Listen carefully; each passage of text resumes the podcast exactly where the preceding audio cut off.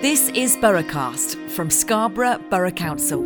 Hello, and thanks for streaming or downloading this podcast from Scarborough Borough Council. This is the July edition of Boroughcast with me, Andy Carter, and Carl Gavaghan, who's covering for Gabrielle this time. The long, if you are a parent, they may feel longer than they actually are, school summer holidays are just underway. Teachers everywhere will be excitedly celebrating the end of term or lying in a darkened room, depending on the kind of year they've had. At least it has cooled down slightly, which is good news for some of us at least. Anyway, here's what you can expect in this edition of Boroughcast. We continue our focus on climate change, which means talking about electric bin wagons and chatting to the two councillors who want to drive down our carbon emissions. We have news of investment in Whitby, Filey, and Scarborough. We hear from two young people we've helped to get on the career ladder, and our Sounds of the Borough soundscape this month has a more urban feel.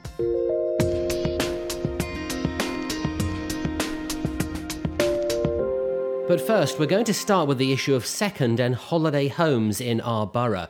If you live in Whitby, you may have taken part, or at least taken an interest in, June's parish poll, partly focused on the issue of second homes and holiday lets.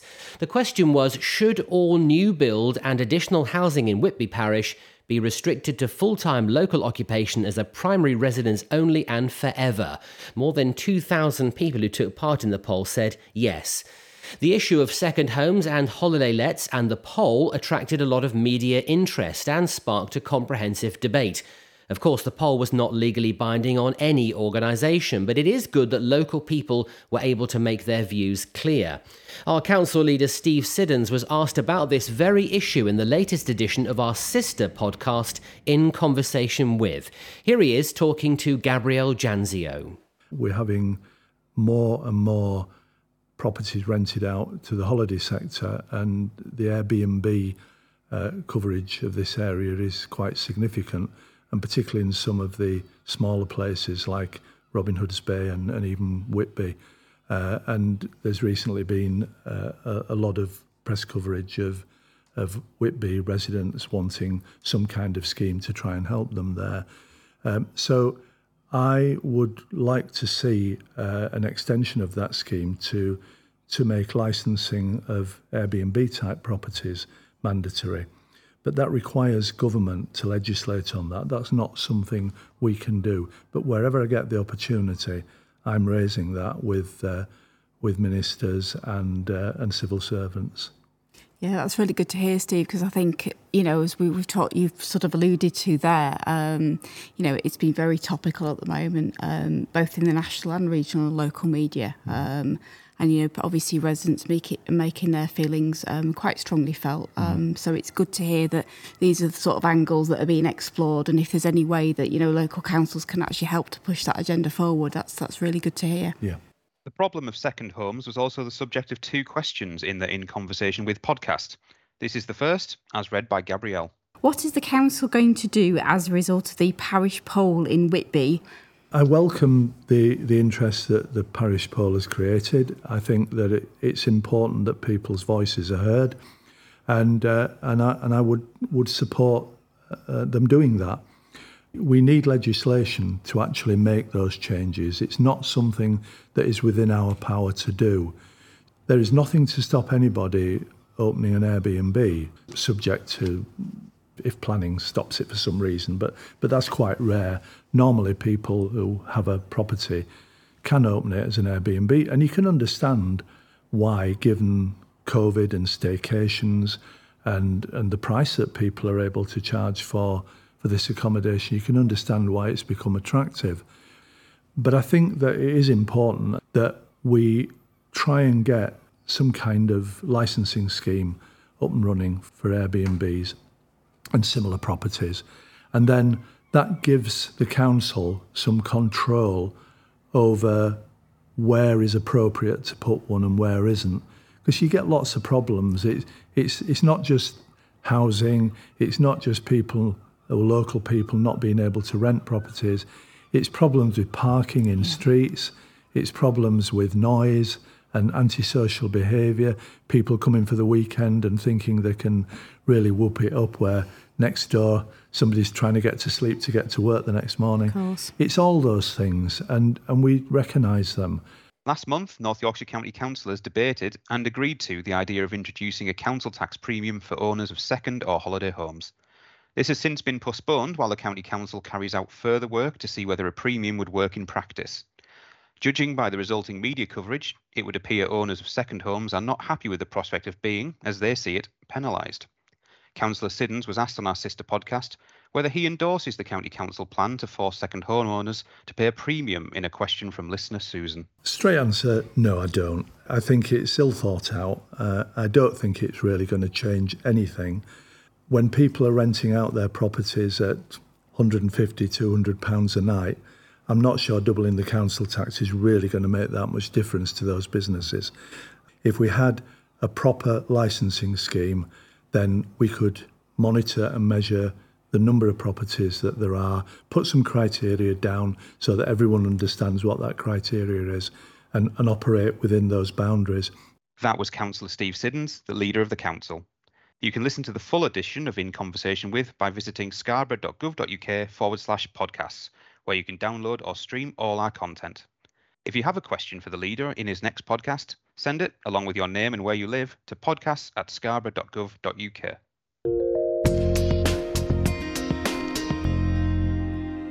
Let's talk investments now, and there are three schemes to bring you up to speed with this month. We're going to start in Whitby, where a project to transform community facilities and establish a boxing club has reached a significant milestone with the erection of steelwork to create a new building.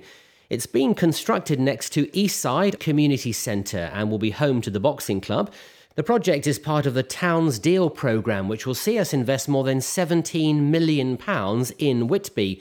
At Eastside, our £823,000 contribution to the project is being topped up with funds from Sport England and Anglo American.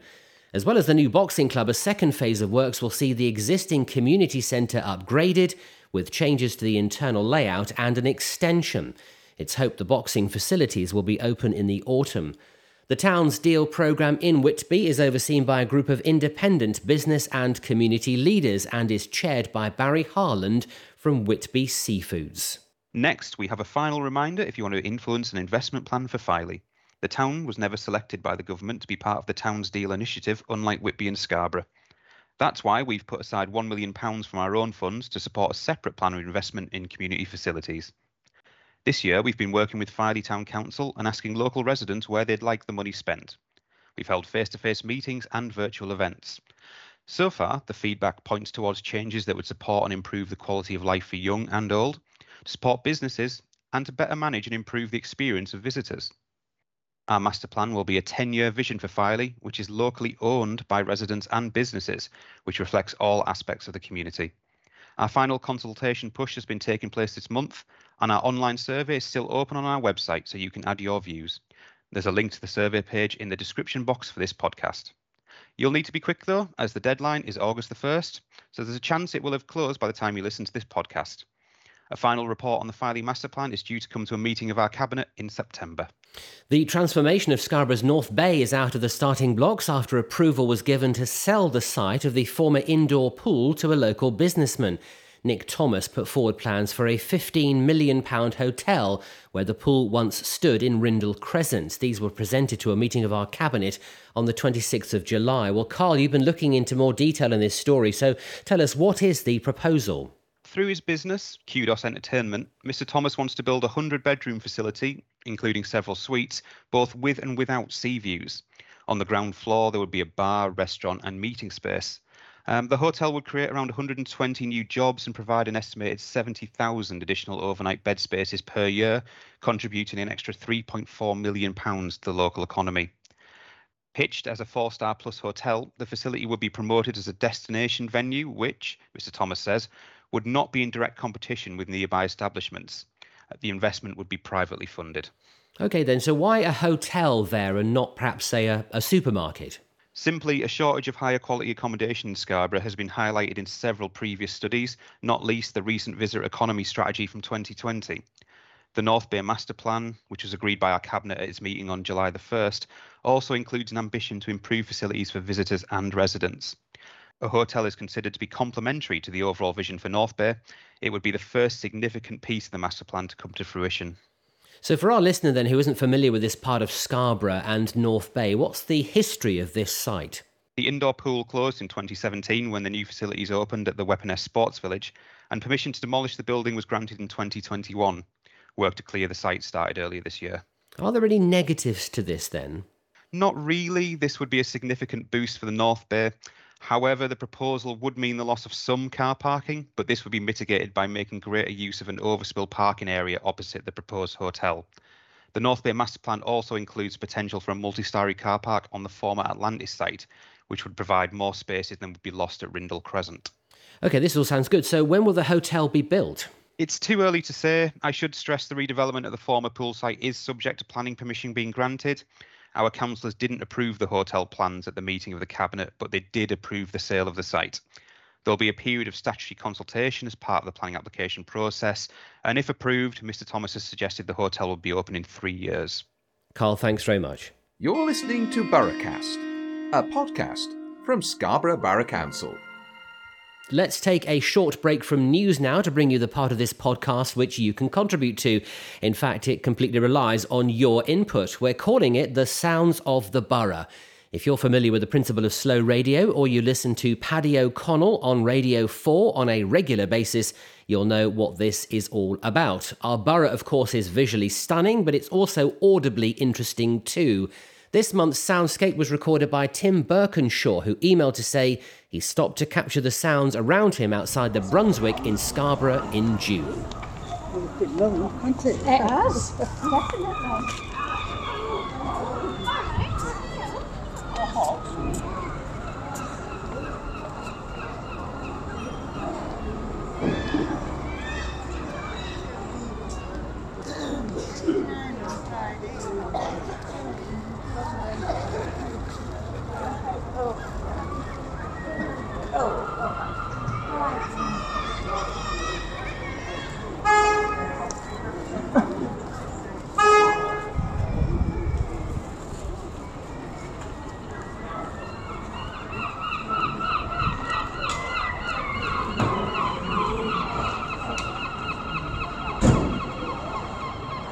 Two things to say about that recording, I think. One, I wonder what the two people at the beginning were talking about. And two, that horn noise suggests the vehicle was in the shopping area when it shouldn't have been. So Tim may have inadvertently captured an offence in progress. Anyway, if you'd like to submit your own sound of the borough recording, please send it to podcasts at scarborough.gov.uk. Other news now. A £33 million bid to improve Scarborough and Seamer railway stations is being submitted. Seamer Station would benefit from a £25.2 million upgrade with a new pedestrian and cycle link connecting the station to residential sites in the west. There would also be a new footbridge across the railway line and A64, including lifts to platforms 1 and 2 and a new station car park to the east of the track onto the A64. The scheme would improve safety, enhance access to workplaces, and increase station passenger demand. At Scarborough Station, a transport hub will be created to help regenerate the station, reinvigorate a historic part of the town, and strengthen connections between the station, town centre, and seafront. The £8.4 million investment is part of our wider Towns Deal project to transform the whole area around Scarborough Railway Station. North Yorkshire County Councillors agreed earlier this month for the application to the Government's Levelling Up Fund, and if the bid is successful, it's hoped that work on the schemes could begin before the end of March next year.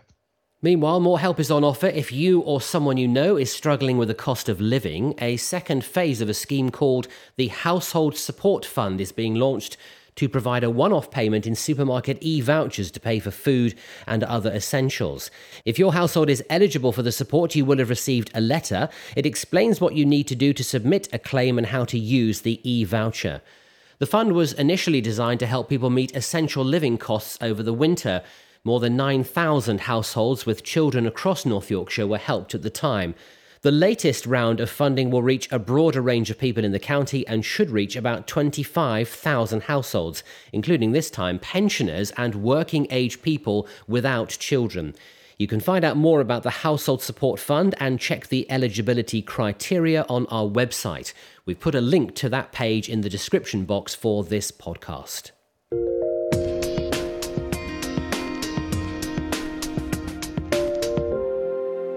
We turn our attention now to matters of climate change, an issue perhaps brought into sharper focus because of the extreme temperatures the UK experienced this month.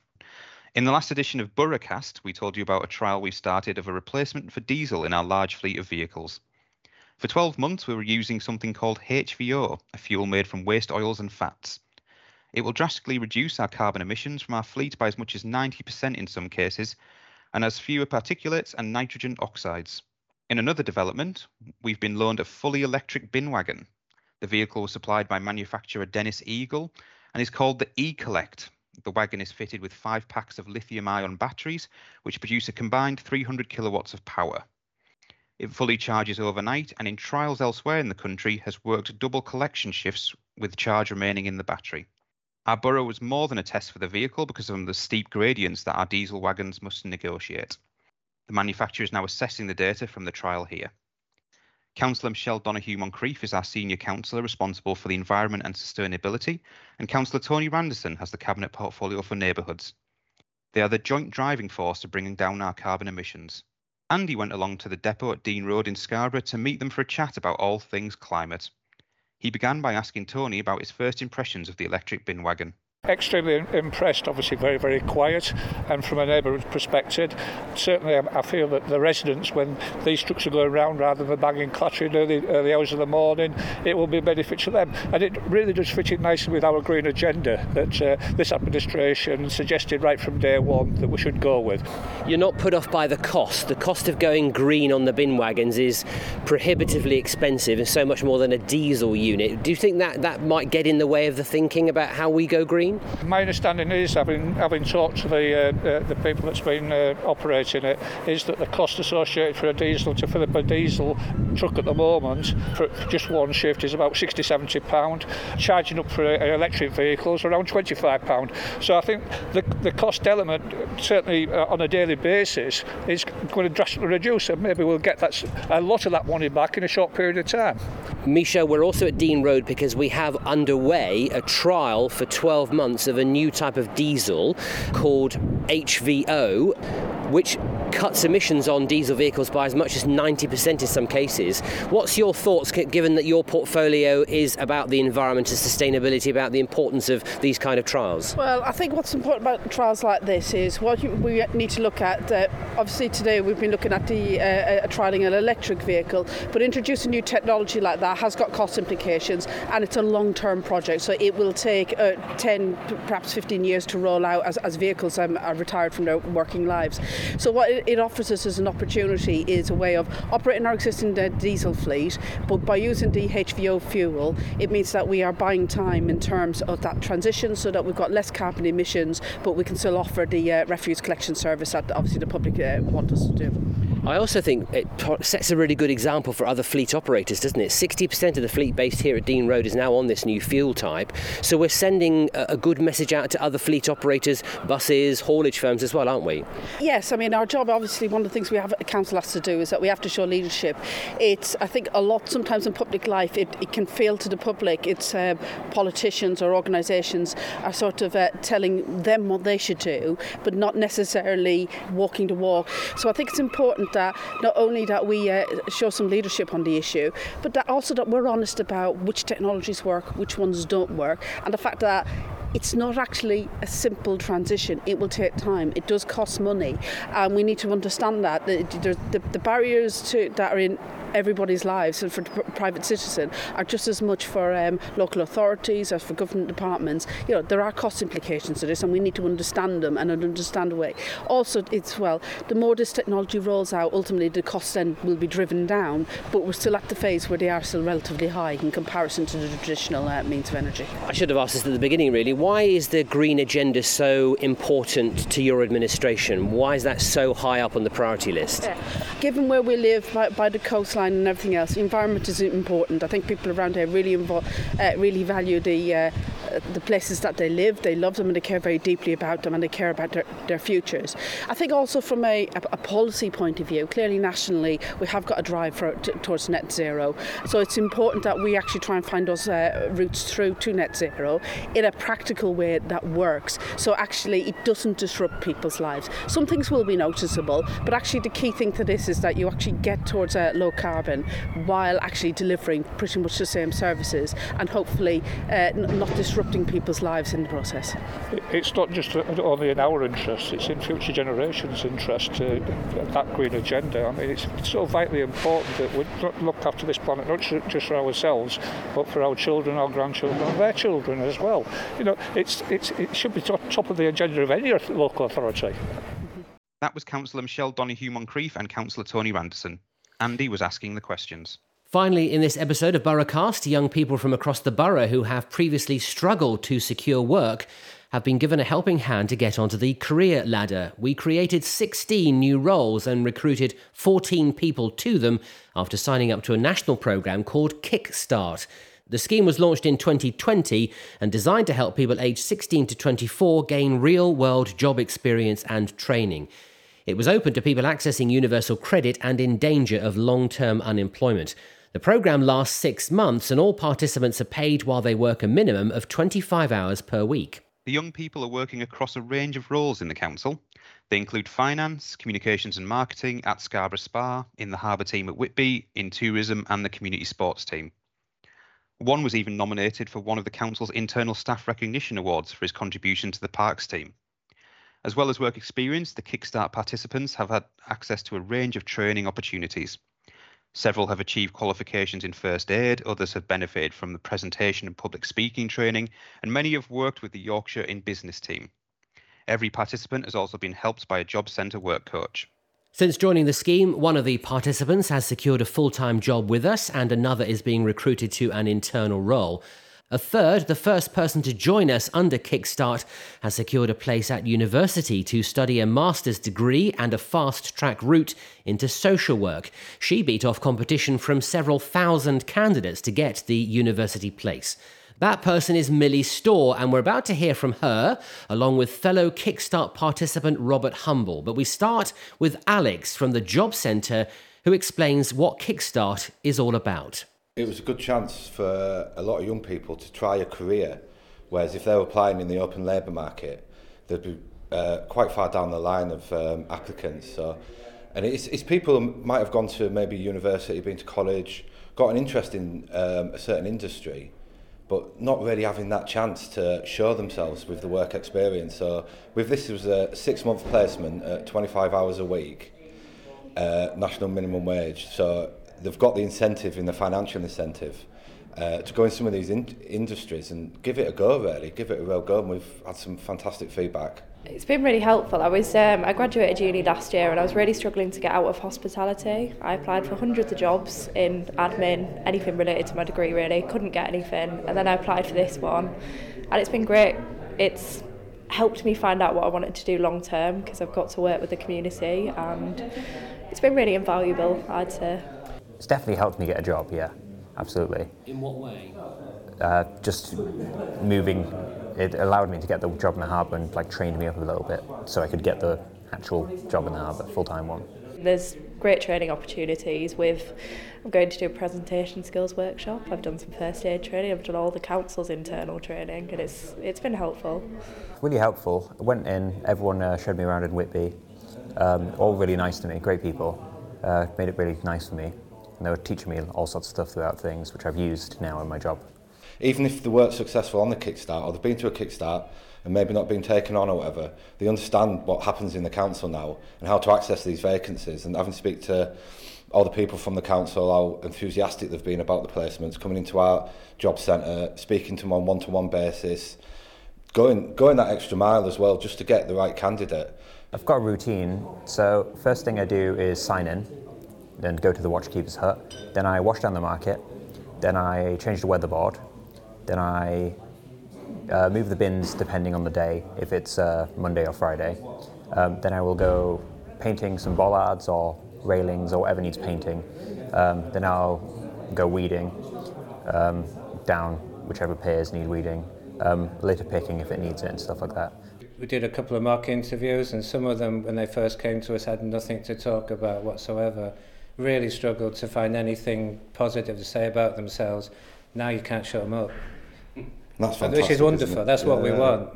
You heard there from Kickstart participants Millie and Robert. At the very beginning, it was Alex, and at the very end, Gary, who are both from the Job Centre in Scarborough. Before we go, let's look ahead to next month's podcast, which will be published towards the end of August. We hoped in this edition to bring you news of the Sunshine 2 project to spruce up some of our seaside towns and tell you more about the Maritime Training Hub in Whitby. We've not been able to do that, but we promise we will in the next edition. In the meantime, thank you for listening from Carl. Goodbye. And from me, Andy. Goodbye. For more news and information about the services we provide, visit scarborough.gov.uk.